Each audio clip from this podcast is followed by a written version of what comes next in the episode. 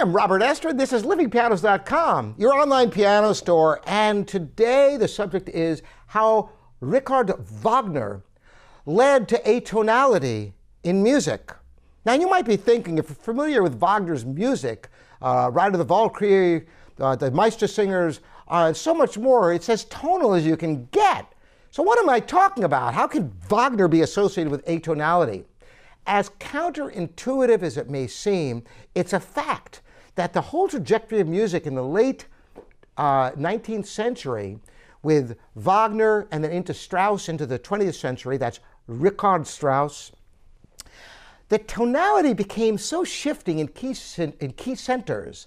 That is to say, that it modulated so often that there was total ambiguity as to what the final note should be. Usually, you hear a piece and you know where it should end. Not so with Wagner, in, certainly in later Wagner, like in Tristan and Isolde. Listen to this, the main theme, and you'll hear how there's no key center, even though it's tonal. Listen to it and you'll see what I'm talking about.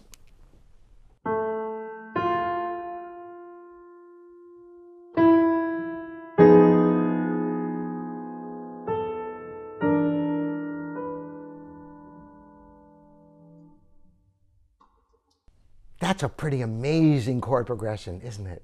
Listen to it again. I just want you to hear this because it's, it's chilling. The implications to music that this brings are profound.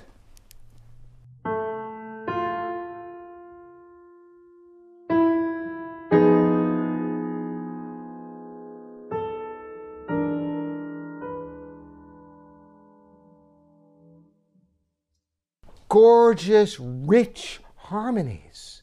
Well, what does that have to do with atonality? Well, if you get more and more shifting key signatures, eventually you don't even have a center anymore. And that's exactly what happened. Now, Arnold Schoenberg, another great German composer, is credited with inventing the 12 tone system, which instead of basing a composition on a scale, a major or minor scale, and chords. Instead, a tone row was created, putting all of the notes in a certain order.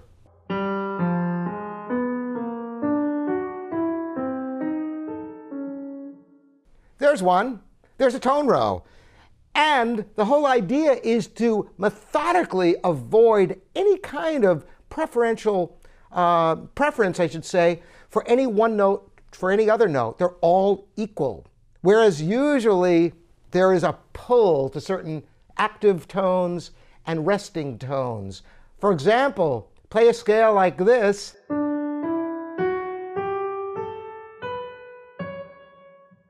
And if you leave it there, it's like, no! Ah, resolution. That's the whole idea of tonality, is some tones are resolved and others must be resolved. Not so with atonality. So what Wagner did is he pushed the boundaries so far that there was nowhere else to go other than the complete disintegration of tonality. Now here's where it gets interesting.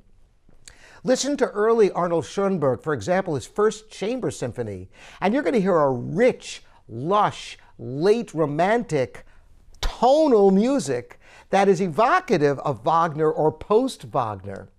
And so Schoenberg himself finally broke through and just eliminated tonality from his music, and Berg and Webern followed suit, and many, many other composers. And that led to a whole other style of atonal music, which, truth be known, can be extremely difficult to listen to because the harmonies clash instead of blending so much. And so it takes a sophisticated listener to be able to decipher what you're even hearing because the intervals are, are very, um, not very well related. You know, when you play a fifth, those are related in the overtone series. That's a subject a little bit too deep for me to get into in this video. But the fact of the matter is, when you have random arrangement of the 12 tones, you're going to have music that is much, much uh, more harsh in general, which is great for certain styles of music. And I particularly like it when composers utilize elements of atonality in their music. It doesn't mean that the entire piece has to be atonal. It's a tool like anything else, and it can be used to craft wonderful music. So I hope this has been interesting for you. I love your comments about this, and any of you who have different perspectives on this, I welcome them in the comments, and you're always welcome to contact us at info at livingpianos.com.